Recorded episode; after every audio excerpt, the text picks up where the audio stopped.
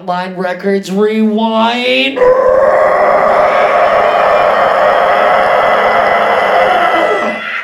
Shooby dooby doo.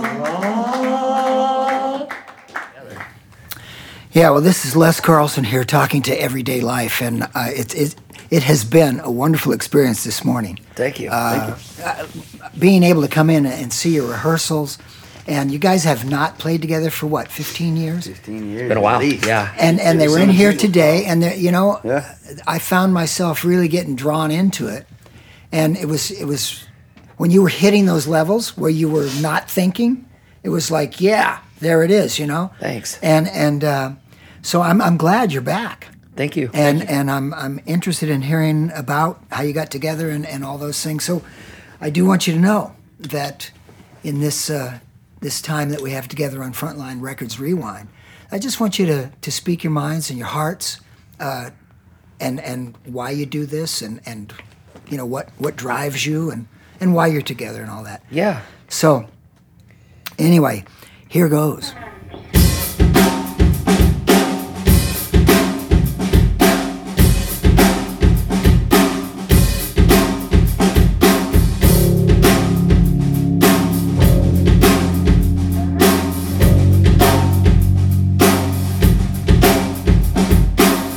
Goes by, I feel there is a marathon to run. The same we felt about you and all you've done. The good times brought us together. I never traded for the world, I swear this to you. My hopes and dreams were real, true, and then validated. But the past gone and gone still related. It's all gone now, wrong, never thought. The lessons in my life would be the hardest lessons taught. So say it's not true. One day this will be my way. Let my blood be empty, if only for one more day. I right became the thing that brought me to elation. But it's now gone without explanation. A reflection time of failure. A reflection in victory. I know I bit you do. A thought that will to kill for me. A reflection. Another reflection. Another reflection.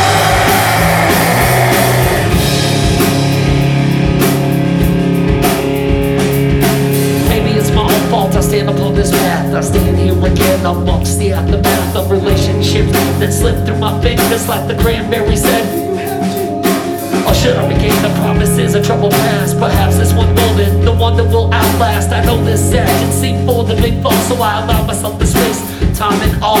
Reflect for a sec. Now we don't relate, but we can overlook this mountain no so great because it has its peaks and we've come to ours as well. We'll all lay dormant knowing that we not fail. Now we can no longer look to top resilience. The moment of time will be the break for brilliant. It doesn't matter for the sake of struggle. It's better to let go than watch it all crumble. A reflection is our failure. A reflection in victory. I know how big you would do. A thought that will too guilt for me. A reflection is our failure. A reflection in victory.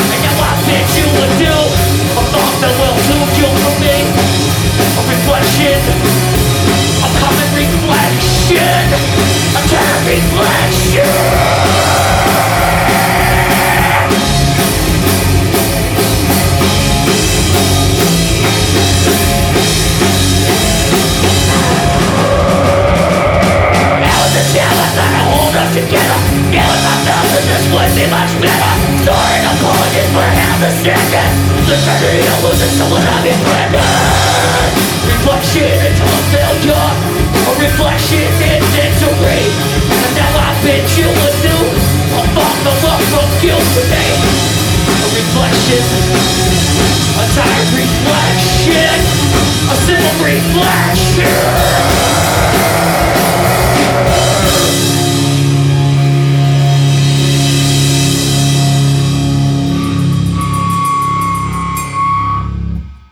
Question from Les Carlson. To, Yeah, to you never heard of the guy. Yeah. No idea Well, who that guy is. Yeah. Sounds like a good kid from Iowa. All right.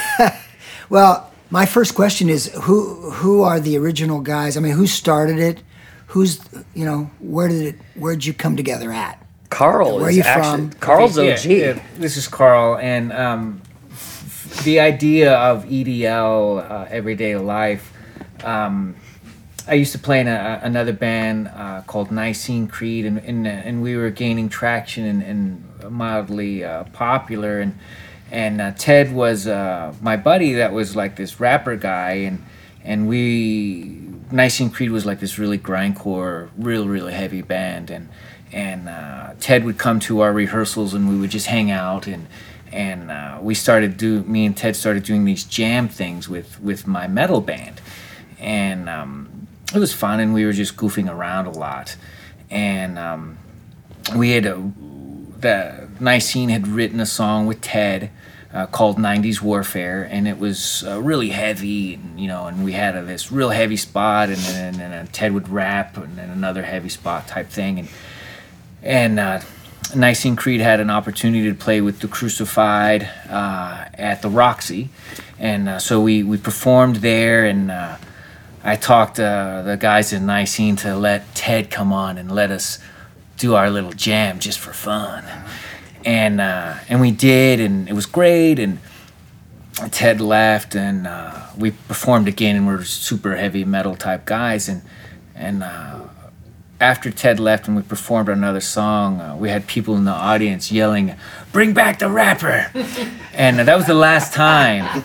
That was the last time that Ted played with Nicene Creed, and, and so Yeah, those yeah. those boys got a little little sore on that, and um, and uh, that band was just going through its changes, and I was like, man, let's just. That was really exciting, you know, and in in the the feel between me and Ted, our energy. Um, and, and just the ability to, to create something that was actually kind of different, where it was uh, uh, live music with with a rapper, uh, and, and and heavy music at that with a rapper was was was kind of brand new. There was only a, a few artists that were actually kind of doing that, um, and so we Like who? What? uh, the the art there, there it was actually uh, there was a movie called Judgment Night, and they they had put out a uh, a um, Soundtrack. the soundtrack. And uh, Judgment Night had like uh, all kinds of different like like hip hop bands and then metal bands uh, like uh, it was Uh, like Biohazard and Slayer did a, A, song. a Dinosaur Jr. and Sir Mix-a-Lot or Yes, something like that. very It was obscure bands were being Yeah. shoved Yeah. together. Yeah. because it, this really works. This this rap and metal thing really well, works. I, I think at the time that Carl was really seeing that there was something to it, the bands that Carl and I were listening to were, you know, like Mother's Milk from the Red Hot Chili Peppers or um, 24-7 Spyz or Fishbone. This very funk-laden, yeah, funk-laden kind of, you know, the lyricist is just keeping up with the tempo of the songs. And by by circumstance, it comes out a bit hip-hop-ish. But not so much that you would say, that's you know there's a commitment to that hip hop style and it was a couple of bands like urban dance squad and um, oh, body count and even xl's record that had just barely came out and so had the first rage against the machine song but there was so little of it it had zero influence in radio except for rage. Mm-hmm. But carl's idea was much was was I, I I just want to say it was much more just straight ahead like rock and roll like this is a good thing we need to run with this. I actually followed his lead. Mm-hmm. I was I was still very much doing just solo hip hop stuff and I I think Carl was the one that had this vision that was there's something here there's something more to this let's create So uh, back to Carl to because I kind of took you on a little side trail, but it it all relates. So that's we understand how you guys got together. Now, where's Eric in this? Eric uh, was playing in another band. Uh, very heavy, like four part harmony, journey ish, you know, like that kind of rock. And and uh, I was into I was into the, all the the same stuff, but you know, like Nicene was doing doing their thing, and he was doing his thing. We were all like mildly successful at what we were doing and gaining traction in what we were what we were doing. But then it, there was a point where it just kind of like stalemate, and we were like, okay, what do we do? And that's really where you know there was a, f- a first few shows I just did. I programmed a drum machine, and they took a tape on a boombox to to the show and put it up, put a mic to it, and, and he went off and he played guitar. the, the the very it was very hard to get Eric to commit to It- play yeah, for because I was still EDM. into that whole mode, like oh, I'm doing what I'm doing, and it's it's being cool, and then like that took a a, a left turn, and I was like, well, now I don't have anything to do, so but it was also Let's jump in. But but like we what we mentioned a minute ago, there's so few bands that that we're doing it. It's very hard, especially with with the management that we brought on early. We we inherited a manager from Carl's old band, and he heard it, and fortunately he got it. But it's it was a very difficult sell when you're out there because most most people relate to if I like this, I will like this. The whole recommended if you like. yeah, that yeah. mentality comes from somewhere. But there was so little of it that it was hard to, you know, go to Eric and go, look, here's a very successful formula that's already out in the industry. And we're all sitting here going, man, we have no idea what the heck this is. You should be part of it. No, I don't know if you know this or not, but this formula is really working. We're going to solo in, we're going to solo out. And it was a very difficult sell. And so, like I said, from the very beginning, Carl was kind of the visionary. He's like, look, there's so little of it. There's an opportunity, and you'll probably hear us say this a lot create, mm-hmm. make, build something up. You know, it, it, it doesn't have a, a brand unless it was you know, unless it didn't exist, then it did. And so Carl is, in his head, Carl is formulating this plan of here's what I think this new music should sound like. And I'm following along. And then there's this subtle convincing of Eric that it's like, look, we don't know either. Yeah, it was, come it was- along. It was great trying to talk Eric into it, and, and like he said, there was two or three shows uh, that uh, somehow EDL had booked, uh, and people would let us perform, and uh, I couldn't get Eric to commit, so he would uh, was kind enough to. Uh, program some stuff on a, on a on a drum machine, and me and Eric would, just, or me and Ted would just go to these shows, and it was just me and Ted and our our tape, player, player. and uh, Boombox, we would play literally. And uh, it was crazy. And, pe- and kids were into it. It, it was kind of a new sound uh, and uh, as as edl started to develop uh, after a few of those shows uh, eric did play live with us and um, we needed a bass player and uh, we'd i had recruited orlando greenhill from javelina rail company. Orlando's one of the best musicians i've ever met and he was so kind and, and, and so uh, amazing at what he could do. Uh, his skill level musically is beyond mine. And um, edl would do we probably played six months uh, several shows where uh, it was kind of all improv, you know, and, and that was kind of the idea Yeah, of those everyday life was just nothing but improv. Yeah. it was just trying to take a bunch of sounds from what we would hear through the neighborhood, you know, and we were trying to shove those into songs or to a set. Mm-hmm. And so we would just do these things with Orlando, and he was so talented. I could just, you know, make noise on the guitar, and he could follow me, and just we would just create it live, you know, in front of fifty to hundred people. It was mm-hmm. amazing. It was crazy. About three shows into that, people started going, "Play that one song," and we're like, "Ah, Wait a minute, yeah, we don't real remember good." that that one song, you know. So so that forced us to actually start to write something that we could perform So again. you began to arrange music. yeah, yeah, yeah. So well, there was there was, was one time bizarre. where it was super again super very impromptu, and I, I think when you go back and you, you look at like jazz and you look at even like scat things like that, improvisational is the is is the ground level start for everything that comes up. So whether you know, jokingly but meaning it, whether you're Bobby McFerrin or you're a Coltrane or a, or a Monk or somebody like that, you go in fresh palette nothing. And it was kind of kind of amazing kind of scary as crap mm-hmm. that we'd go in there and go okay and that was it. And that's that's how it started. And in one particular instance we were at this little tiny t- bigger as big as this room that we're in now. Um church and we did one and the whole song was this kind of very slow creeping beat. And all i did was talk about how life is passing you by just sitting on the couch. And somewhere along the line that became the couch.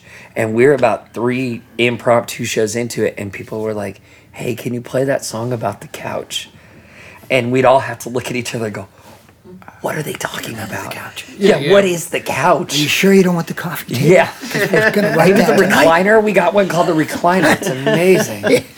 so it was interesting but that's really how edl started was uh, uh, through that journey of, of uh, just jamming with ted at rehearsals through my other band and and uh, talking eric into it and, and uh, bringing orlando in and, and uh, performing impromptu uh, to actually writing those structures of songs and, and uh, it was amazing it was but that's how it was it was very organic or uh, free Yeah. scary really good all at the same time. It was it was interesting. We were talking about song structures and and as a writer or a creator uh, of music, um, the song "Let It Ride" on "Moment of Clarity." Um, the way that song came to me and and how it you know I'm sure every artist has this, but you you're like an antenna, you know what I mean? You can mm-hmm. just tune into the ether and it just comes to you. But that song, you know, I needed a song that just started, just you know, and that's how Let It Ride starts. It's just on, you know what I mean? It's just bang. But that song came to me, and and through the recording process of of of that song, Let It Ride, is exactly how it came to me. It is exactly what I heard in my head uh, before even touching the guitars and, and the band together. Interesting. So that recording of that particular song is one of my happiest and grateful, and um, that song is exactly. It's what the it was most pure expression. It was Yeah. exactly what it was supposed to be. There was not a lot of struggling and fighting and like, oh, we got to cut this part. That song was just It happened. what came is exactly what you hear, and it's awesome. Well, let's hear it. Let it ride. EDL.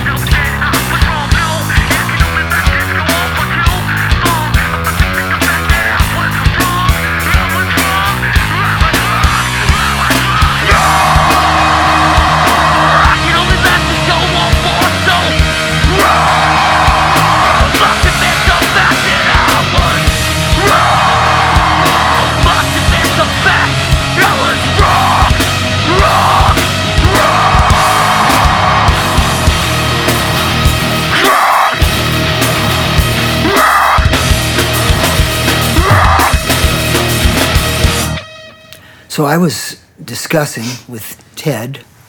Uh, I mean, the idea of of the you know, the way that he raps. I mean, I, I don't really have that in my brain. Um, I when I heard it, I was like, you know, when I've heard this sort of thing that you do and, and that have, bands have done, rappers and that sort of thing, I don't really just have a feel for it. And he was uh, explaining to me that there's a certain sort of mindset that goes with that. And um, I mean, I find that fascinating because, because you know, being a singer, uh, a, a white guy, you know, in the 60s, I really wanted to have, I wanted to have soul because I, I just didn't like the real white sounding guys. Yeah, totally. And so I listened to a lot of black artists, uh, Little Richard and Wilson Pickett, and you know, I mean, I really got into those guys, Otis Redding, and and so it gave me some soul as a white guy, which really. Well, even but, but, Wilson- but, but- what you do, I, I have no clue. Well, Wilson Pickett's cover of "Hey Jude," hands down, one of not just a great cover, almost better, absolutely almost better. But it's it's the journey. It's how you get Yeah, there. It's the yeah. sound, and and Pickett brings something out of that that is is incredible and like you said soulful and it's speaking to so many more people whereas when you talk about hey jude being sung by you know a dude in his 30s white dude from england all of a sudden it's it, it takes on a different meaning and it Yeah. doesn't go to the same places that somebody like a pickett does Sure. and so it, in that translation you hear that you know somewhere along the line you know um uh, Hall and Oates had to have done the same thing to have gotten where they are, but now they're a staple in their own right. So everybody's getting there the same way. And, and you have, you guys have musical tastes that are quite We- deep, it- actually. Eric said it. I think the best. I, I think we probably all collectively said it. I know. I know. Jim said it too. We never listened to the music that we played because you know every day mm, Carl and, and Eric were coming to the studio and and creating something new every day. So we didn't have a basis to go off of. So we would have to kind of let our defenses down and, and go out and say, you know, Carl would come back and like, there's this really great band in Germany. Um, 50% of their, their music is programmed on everything that is analog. Uh, a band called Atari Teenage Riot. But Carl would bring this to it and go, there's something in here that we can use. And then I would bring in, you know, um, maybe like a maybe like an old Run DMC record, but there's a great sample or somewhere where Rick Rubin goes, "Hey, we need a guitar player to come in because you guys have been ripping off rock and roll records for so long. Let's incorporate that." So there were all these great things, and then Eric would bring in trance music and all of these things that he was finding these really great like triplets and solo drum stuff, like a lot of drum educational tapes, where he's like. I'm not watching this because I'm getting better at this. I'm watching this because look at how he's playing that. There's something there. And again, we didn't have anybody to partner up with, nobody to AB against, so we had to bring in our own. And um, with me, I just discussed this with the guys the other day. I almost quit the band um, because I had no idea about music. I hip hop. It's four fours. That's it. All I had to do is rhyme on the one, rhyme on the four. If I get technicals, threes and twos would count. Um, I can do literals. You know, there's so many things on a poetic level that as a hip hop artist, you're given courtesy to. But we wrote a song and it was just a solid 4 4 beat when we had originally recorded it. And then we talked about putting it on a compilation record. And Carl and Eric were like, let's draw from the influence of bands like Napalm Death and Carcass and Slayer, where they go into these really quick blast beats. And I'm just shaking my head. No clue what a blast beat was. Couldn't tell you what it was. Yeah, just agreeing. And and Eric's like, all right, so here's what we'll do. We're gonna count this in one one thirty second timing. Well, no, he says we're gonna do cut time. So where we're playing in fours, we'll take it from eighths, we'll go go to sixteenths. And I'm just nodding. Yeah, absolutely. I'm on it. Have no idea what the heck you're talking about. Got done with practice, borderline tears, sitting in my car going, they're gonna kick me out of the band. I have no clue whatsoever they're talking about because they were musicians. And I'm just dude with four fours. All you'd have to do is bang on a box four times and I could wrap all around it. But then that's when Carl would say, let the guitar be your backup. I'm gonna play this. When you come, come with a word that's here. And and and Eric would, you know, can you meet me on these triplets? Can you meet me on this fill? Can where can you get me here? And they would constantly challenge me to make the voice part of it. You know, it, don't just let it be the, you know, here's your solid four. I step back, they do a chorus. Mm-hmm. Here's your solid four. They would challenge me. It's like you need to think about it a little bit more. You need to do something a little bit more. And they both sing, so I had something to go off of Yeah. too. So, and that's that's what you were telling me that these two guys were really helpful in in, in getting you to where you are now. If it wasn't for the fact that it, at, once I got comfortable being in the band and letting my defenses down and, and admitting I, I don't know everything, their musicality came in and then they could guide me. I, I don't think that there's a lot of bands that made it from that were in this whole hip hop and rock genre that made it without having to say, you know, your lead singer is very one dimensional. If we're going to make it through this transition in this trend of music, you got to start singing. And uh, the songs that we did sing, if it wasn't for them, you know, those I, my defenses would have been up, and we wouldn't have Yeah. expanded. It was it was difficult sometimes. You know, I, I don't think there's too many hip hop artists that sit down at a at a at a piano with Lanny Cordola and and your guitar player and your drummer standing around you going, "We're gonna help you sing a four part harmony." the heck you are! I'm gonna go out the car and go cry now. so it was it, it's a very humbling experience, but without them. I don't think that a lot of bands would have heard those musical transitions and been able to have done what we did too. Yeah. It, it was one of those things again where it's like we're creating something new. So the limitations are automatically, you know, they're off. You have no limitations, but it scared me. Nonetheless, it scared me. So, what was it like working with Lanny Cordola? Whole man. He was very. He was a great dude. You know, the that record is what very shiny, right? It's very produced Very. when it's when it's all said and done, and EDL at that point of EDL's life, it was very. You know, wasn't that improv thing anymore. So we created uh, structured songs and and um, recording them Uh, you, you guys saw a little bit today. You know, it's a little rough. It's a little raw. You know, and and that record,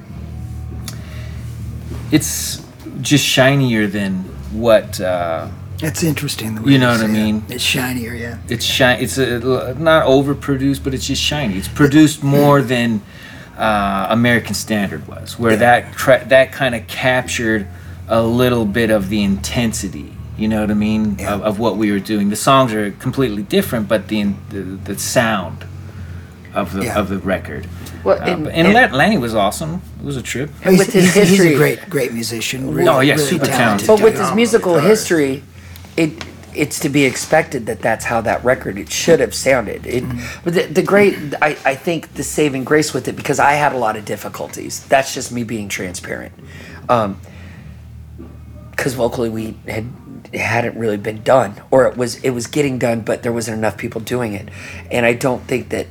I don't- I don't think that with Lanny's background, he understood where we were trying to go. It, we would come to him. It's like, well, here's Check Your Head from the Beastie Boys.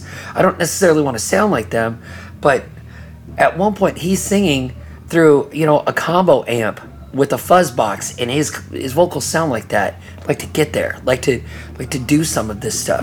And with Lanny, it's a it's a very polished. You should be able to falsetto. You should be able to alto. You should be able to do all of these things.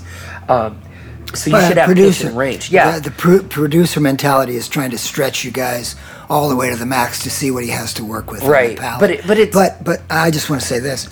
Well, the the thing that is amazing about you guys and what you do, it is it's it's infectious for young males, and it, there's something you can't even define it, right? I mean, it's just like it, they're drawn like a, a moth to the light, you know. It's Right. just it's just there's something and and and the root and the basis of this group here is it came out of uh, improv. I mean, it just came out of, and that is those are your deepest roots, really. So to try and take you and, and shine you up, it's a little it's it's a little painful, and but at the same time, I don't know, did it did it do anything for you? Did it make you? I mean, every yeah. I mean, you know, we being sh- shined up like that. That was interesting, and, and and every time, I'm sure every artist has this, but every time you go to record or you work with a producer, you know, and uh, you're trying to get the best song. You know what I mean? They're going, and you, you know, you give that song to the producers and to the team, and it's up for whatever needs to be done to make it a stronger tune. So Yeah. learning how to maybe craft the best tune in two minutes thirty seconds or whatever we were shooting for. You know what you might need to drop, but you know w- w- when you're starting out, you don't know all that stuff. So you come in with like a, you know, Black Sabbath forty minute tune, and you know it gets chopped down to three minutes, and you're like, what the heck? It So- kind of loses something. yeah, yeah, like, that. My favorite part is gone. minutes. You know, you know your your favorite part of the tune it happens to be on the floor, and and you're left with these other parts. But when it's all done, the you know the the, the thing that is created uh, with the producer and the band is is fine. You know, it, it it's it stands on its own.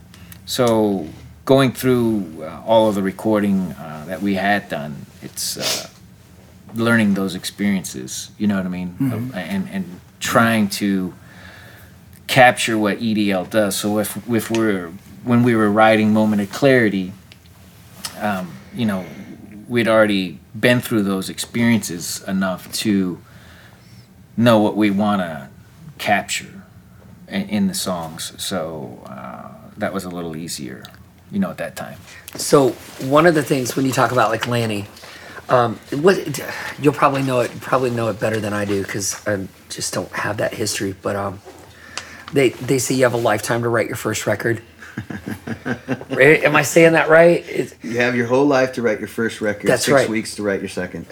but because because because we were doing it improvis with uh, in an improv manner there was it wasn't until we went in and we did our first four song demo with bob moon that we collectively said we need to know how we sound.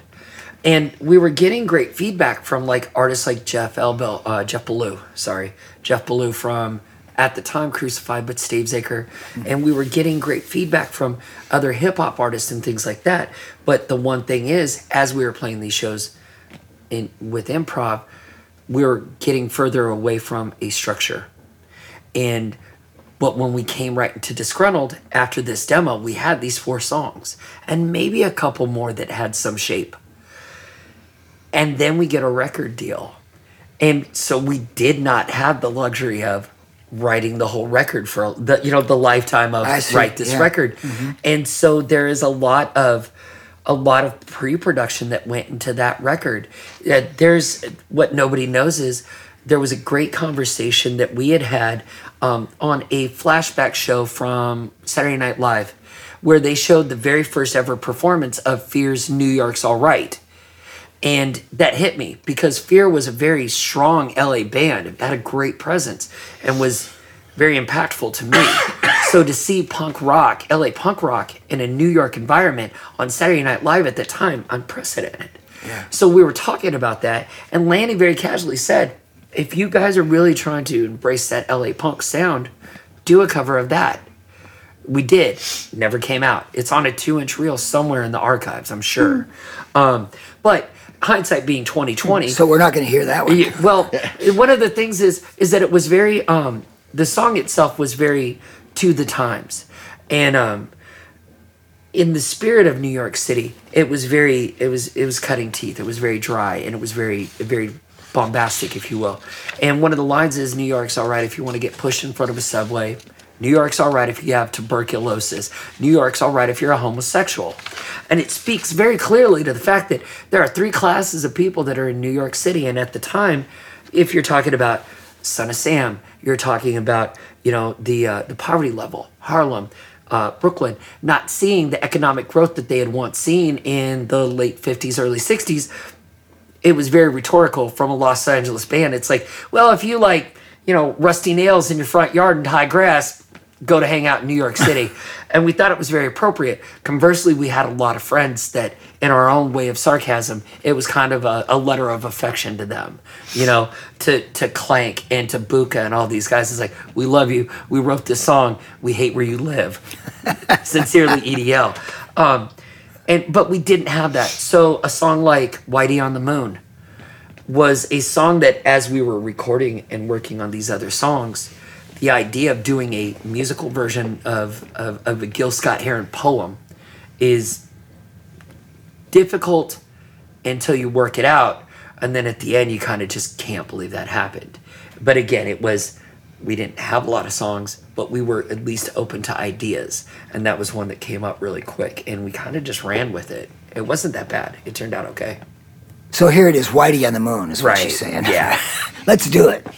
Hey, Whitey, how long are you gonna be on the moon? Yeah.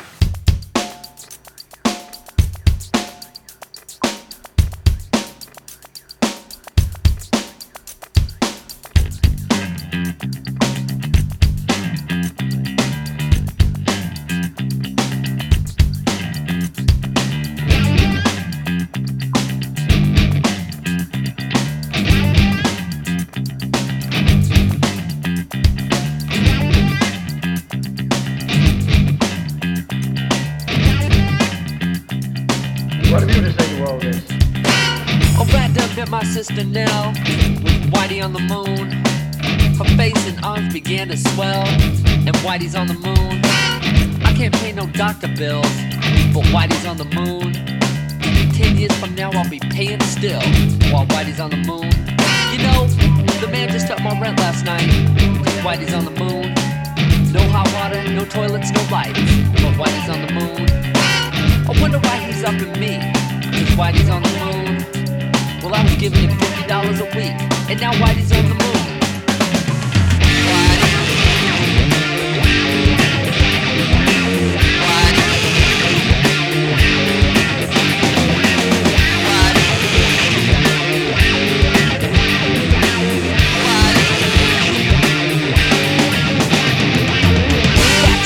My check. The junkies make me a nervous wreck. The price of food is going up, and as if all that wasn't enough, a rat done bit my sister now with Whitey on the moon. Her face and arms began to swell, and Whitey's on the moon. With all that money I made last year, for Whitey on the moon, how come I ain't got no money here? Hmm, Whitey on the moon. You know I just about had my fill.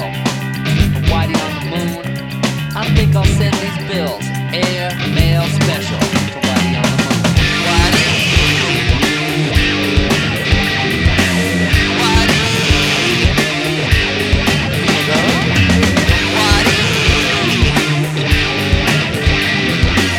Whitey. Don't call me Whitey, nigga. Don't call me nigga Whitey. Now don't call me Whitey, nigga. Nigga Whitey. Oh no, don't call me Whitey, nigga. And don't call me nigga Whitey. No, don't call me Whitey, nigga. And don't call me nigga Whitey. Help can't even help now. Whitey's on the moon. Aid for my brothers and sisters, how? Whitey's on the moon. Guess we'll just sit by dying with Whitey on the moon. Dogs have better luck at the tails crying. Whitey's on the moon. Fed up as people are, and Whitey's on the moon. Our slogan, poverty or bust.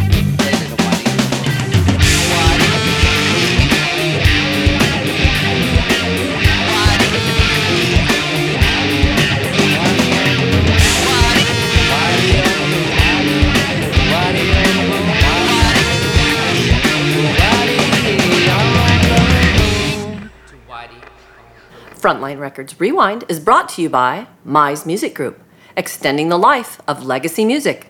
Another song uh, uh, from uh, Disgruntled. Uh, it's one of the, it's, for me, it's one of the stronger songs on there. Is, is Bystander, and um, that song again came. I- Is this an innocent bystander? no, no. Oh, just a think so. bystander. It- just a bystander. I, I'm very fortunate that these guys have never tried to dictate the flow of a conversation regarding how I'm communicating, singing. Um, each one of the verses in there are very specific to things that made individuals victims of circumstance. The original chorus was supposed to be, and Carl had written it, was another victim of circumstance, bystander, just somebody who was standing by, and whatever this moment was, it plowed through them. And so, um, first song talks about um, poverty regarding you know welfare and food stamps and school lunch free school lunches which is a very relevant point now in american society the second verse talks about the media's sway on your right to bear arms. And I have been a lifelong member of the NRA. And during the time of the riot, what I couldn't believe was how the media was very blatantly saying, you really don't have a right to own a gun. Look at what's happening here. But you could very easily put a gun down on your coffee table and leave it there for 19 days straight. And that gun never got up and shot anybody. So it was it was American public being told your Second Amendment rights are very subject to to position. And then in the third verse, it, it was just common conversation about the state of our neighborhoods and our blocks. And I got very lucky because these guys backed me on that.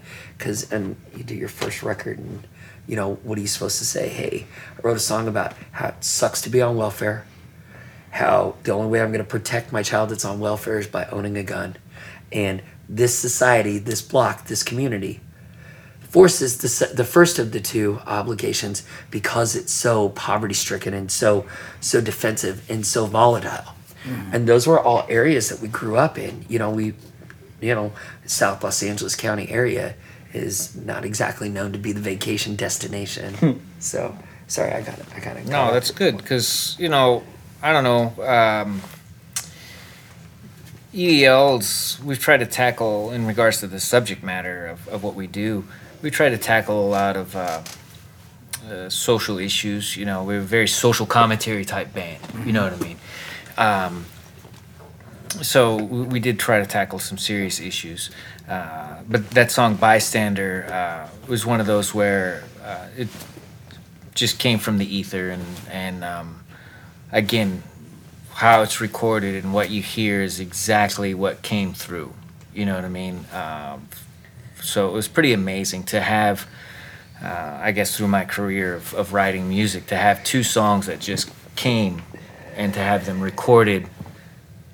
And what you hear is what I heard, you know, just through the universe, just coming, you know, so that's pretty amazing. Uh, but yeah, we tried to tackle some serious issues, you know, and I don't know if um, what we've said uh, over that life of everyday life, if it has uh, impacted anybody or, or made them view what they do and who they are, you know, and how they behave or interact with other people. Uh, hopefully, it did something for them, or Yeah. you know, and encourage them. But I, I know for for us, I think it's it's what we were just trying to get out. You know, Can we hear it now? let's do it. Bystander. E EDL.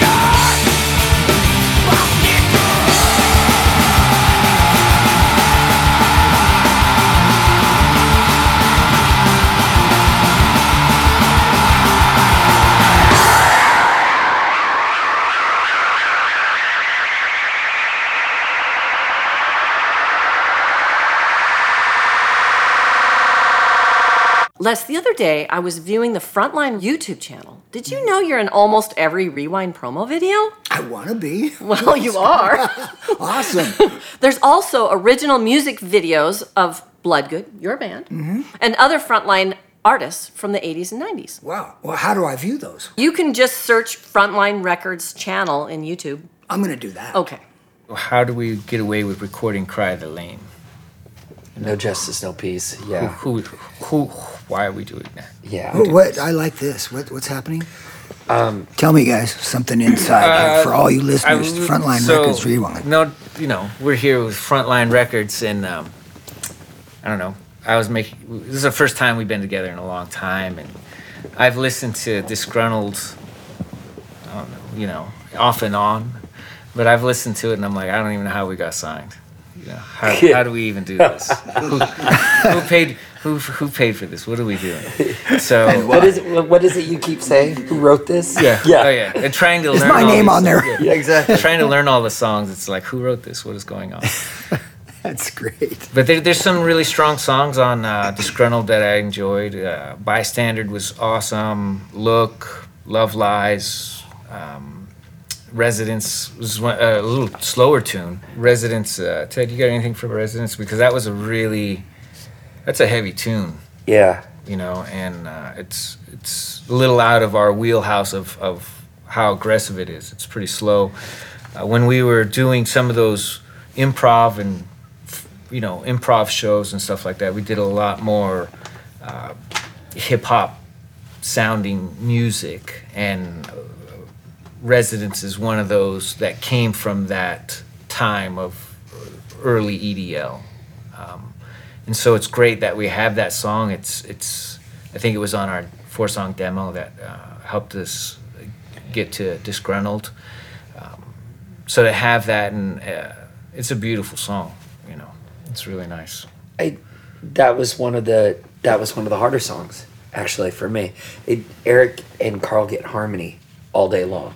Eric can harmonize at a moment's notice. Like it, it doesn't matter. His range is amazing, and he proves that throughout all four of the records. And mine wasn't because I didn't have any formal training. I didn't have you know a bunch of guys that are like, okay, three part harmony in. We're gonna solo out. We're gonna do this and we're gonna do that. So I didn't have that. So you weren't in choir in high school or anything? No, not at all. Oh, okay. Um, I- it was they're legitimately, and I'm probably, probably one of the moments where I can like, say that I just shot my mouth off, was, they would ask us how did you come up with this style of music and. In a, in a very proud voice, I would say, if your brother gave you Led Zeppelin and your best friend gave you Run DMC, we're that genre of music. That's the happy medium. And um, but the problem is, is that hip hop had been around long enough, and rock and roll had been around long enough that, you know, every rose has a thorn. You know, all of these songs they have a proven formula behind them, but I didn't know that. You know, and hip hop had only just recently discovered this kind of softer tone. You don't have to be aggressive and mean and, and mean spirited and talk the streets because that's all you know. There was permission to say, here's a hip hop love song. Um, so when they kind of came together, Residence was one of those songs where it's like, you know, I grew up in no bedroom apartments, studio apartments, living with my mom for four and five years at a time, where my bedroom was a closet, and it wasn't about what the surroundings were. It was about what you made of the surroundings you were. So the value, you know, the apartment itself, without everything in it, has no intrinsic value. Your landlord, you know, your your realtors can tell you the value of that apartment in conjunction to the beach, that grocery store, and that laundromat. That's an $850 apartment. Well, that's a lie. There is no intrinsic value to four squares with a, a sink and a couch. It has nothing. There's no there's no heart. There's no soul to it. And but with Residence, it was the same thing that I think Carl and Eric and, and, and I and if I'm speaking for you, Jim, let me know or not, let me know. But I mean, yeah. Okay, so like this whole weekend that we've been getting back together, all I've heard you say is, I live there, I lived there, I lived there. Gone all around Orange County just saying like I've been there, I live there. Ever since high school, I've just been moving around. Yeah. See, and I- that I think that's kind of where we all were. You know, Eric is one of the few people in my life that I can honestly say his mom still lives in the same house. Mm-hmm. It, that's so rare. I don't I don't know when that happens. And so moving around was the thing where it was like I don't try to move into a house fast because I just want to get it done. I try to move into a house fast because the minute you can, you can start creating legacy and and, and heritage and you know and and the kind of things that you know you need you know we we gather around the fireplace and we hang this wreath every year and you know the little sally's you know high chart is on this you know doorwell and that was what i was tapping into is the fact that it's like be nice to sit still for a little bit and live in one place Wow. And it was it was strange because lyrically with Residence we we we took I, I one of the many times I, I guess and i'm holding up air quotes here i cussed um, because i said um, the, the chorus is the place in which you dwell from your living hell's your residence and in interviews in the future i'd use the word hell before too.